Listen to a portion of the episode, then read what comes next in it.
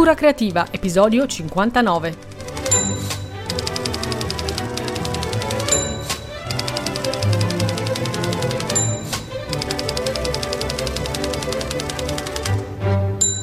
Ma tu leggi?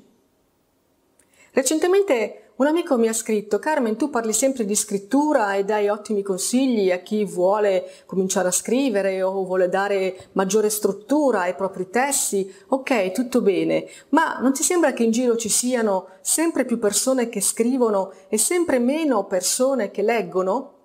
Beh, in effetti non ho potuto dargli torto, anch'io ho questa sensazione e allora oggi voglio parlare proprio di questo e voglio tornare, come dire, alle basi. Se non l'hai ancora letta, io ti consiglio davvero di leggere l'autobiografia di Stephen King dal titolo On Writing, con il sottotitolo nella versione italiana che proprio dice Autobiografia di un mestiere. Infatti si tratta di una autobiografia che è anche un po' un vero e proprio manuale di scrittura. Nel testo Stephen King ci racconta come ha cominciato a scrivere, come è andata anche la sua infanzia e poi elenca una serie di strumenti che lui chiama la cassetta degli attrezzi per uno scrittore, ma prima di entrare nel vivo di questi strumenti, di questi consigli che lui vuole dare agli scrittori, fa una premessa e ci spiega che Secondo lui gli scrittori possono essere catalogati in quattro categorie che lui immagina collocate in una sorta di piramide. Alla base quindi la categoria più nutrita è quella dei cattivi scrittori che, dice Stephen King, sono la maggioranza.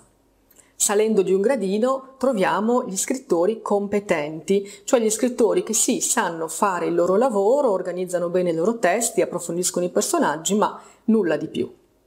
Salendo ancora di un gradino e quindi restringendo ancora il campo, perché stiamo parlando di una classificazione a piramide e più si sale, più si restringe il livello, troviamo i bravi scrittori, e infine in cima a questa piramide il quarto livello, quello dei grandi scrittori, grandi perché hanno un talento innato, quindi è un livello irraggiungibile.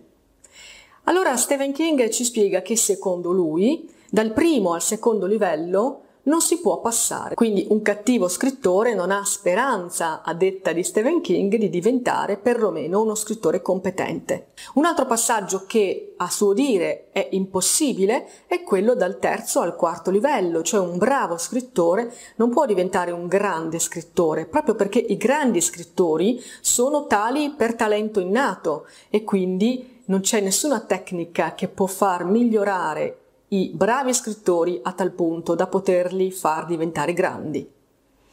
Il gioco quindi rimane tutto tra il secondo e il terzo livello. Gli scrittori del secondo livello, gli scrittori competenti, possono diventare bravi scrittori e quindi salire di un livello di questa piramide. Come? Bene, Stephen King dice innanzitutto che il passaggio è possibile, ma solo applicandosi con costanza, duro lavoro e tenacia. Il primo e più grande consiglio che Stephen King dà è proprio questo. Se volete fare gli scrittori ci sono due esercizi fondamentali, leggere molto e scrivere molto.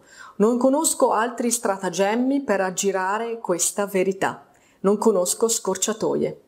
Questo è ciò che dice Stephen King. Leggere molto e scrivere molto sono i due passi fondamentali per chiunque voglia scrivere e per chiunque ambisca a migliorare nella scrittura.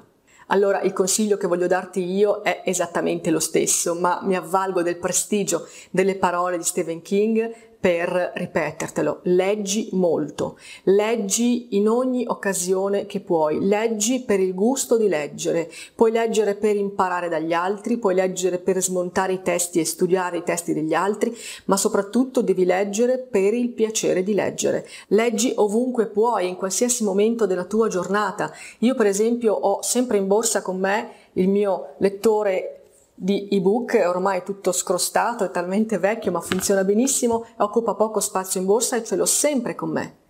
Perché in qualsiasi momento io debba trovarmi ad aspettare, a non avere nulla da fare, lo accendo e sono subito su un testo.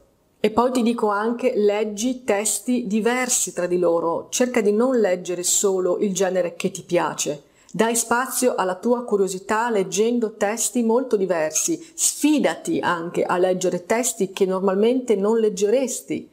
Potresti trovare delle sorprese, potresti trovare dei gusti nuovi nelle tue letture.